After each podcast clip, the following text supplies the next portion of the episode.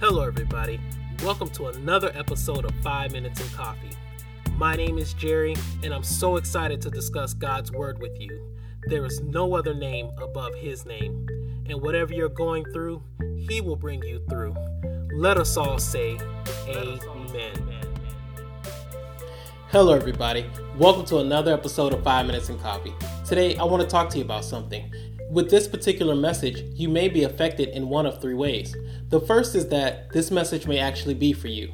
The second is this message is not for you, but it may be for someone that you know. And the third is if this message is not for you or for someone that you know, then you will at least be encouraged. Although this is Suicide Awareness Month, this topic is important every single day. Sometimes when we are down, we need someone to lift us up. And many of us have someone that loves us enough that will uplift us. Sometimes it's your significant other or your spouse. Sometimes it's a friend. Sometimes it's a family member. Sometimes it's even a teacher. However, some of us don't have anyone to uplift us. So, what do we do when we are feeling down about ourselves and we are dealing with issues such as suicide? What do we do when there are people that love us that try to uplift us, but they can't? or there's no one to assist us at a time when we feel like there is no hope. Essentially, what do you do when you feel like all hope is lost? I'd like to talk to you about God's love. And more than likely, you've probably heard that, read that on a t shirt, or seen it more times than you care to. But I'd like to present it in a way that you may not have considered. I want to give you one perspective of what it means that God loves you. I want you to do something. I want you to go outside and look up at the sky. And if you can't go outside at this time, think about a time where you looked up at the sky and you were completely amazed. Whatever that is, whatever image you have in your head, I want you to think about that. There are times when I will go outside and I'll look up at the sky and the sun is setting and there's a hint of orange or a hint of purple and the sky is just so beautiful as it's up there with the clouds and you just can't help but look at the sky and say wow that is such a beautiful scene Sometimes there may even be a rainbow if it just finished raining. And when I look at the sky and when I look at all of its beauty, I feel compelled to pull out my phone and take a picture because it is so beautiful. You know, God made that sky and He knew it was beautiful and He took His time when He made this world. But what's even more true is God considers your uniqueness, your personality, and who you are even more beautiful than the sky that He creates that makes us stop to look at and take pictures of. Do you have a favorite nature spot that you can just sit outside and enjoy it? I mean, when the temperature is just right and there's a gentle breeze, is there a place that you can go and just look at nature and just say, wow, this is beautiful? Is it the beach with the sunset we just described and the waves gently coming upon shore? Or is it a park where you can just watch nature unfold with beautiful flowers and as you sit there, you can't help but say, I wish I could sit here forever and enjoy this moment?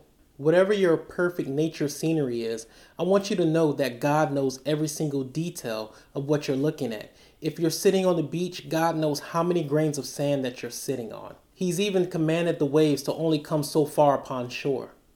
Or if you're looking at the flowers, God knows how many petals are on each flower that you look at. What's even more interesting is God knows you down to your very molecules. He knows every tear that you've cried, and He knows exactly how you feel at this very moment. So, if you are so important, why doesn't God just fix the issue that's causing you so much pain? Many people think that God's power is just this miraculous signs, but there's another aspect of God's power, and it's the way that God works with you it's the way that God works in you, and it's the way that God works with all those who surround you. And although God may be working, you may not fully understand it until He's done, until you realize how far He's brought you. If you can't understand what I'm saying, picture this. Think of someone who's never eaten any sweets, no fruit, nothing sweet. Now describe to them what is it like to bite into chocolate cake? Do you see how difficult it is to relay that experience? That's why, as I explain this to you, something that I've experienced myself, it may not be easily understood if you've never experienced God's power working within you. The only thing that I can tell you is to give God a chance and don't put God in a box so that God's plan has to go the way you think it should go. Give God a chance and let Him do what He does. I can guarantee you, however you think God is supposed to work your situation out, He can do it better Because the issue that you prayed about and you took a chance on God with, He will fix that issue and all the other issues that you didn't even know you had, or all the other issues that have hurt you so much that you didn't even know how to address. God was willing to sacrifice His Son to show you how much He loved you. As much as He knows all of the details of everything on this planet, He loved you enough to sacrifice His Son. If you haven't, read Romans chapter 8. God lets you know that there is nothing that can separate you from His love. Give Him a chance. If you are in need of help, I urge you to contact someone to help you. I may not know you, but I want you to know I care for you. There are people who care for you, and most importantly, God loves you. If you have benefited from this message, then I ask you to share it with at least one person. This is Jared with 5 Minutes in Coffee. If you've enjoyed this episode, please share it.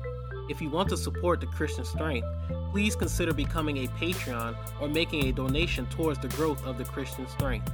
Links are in the description. Follow me on Facebook, Twitter, and Instagram at 5 Minutes in Coffee, the Christian Strength.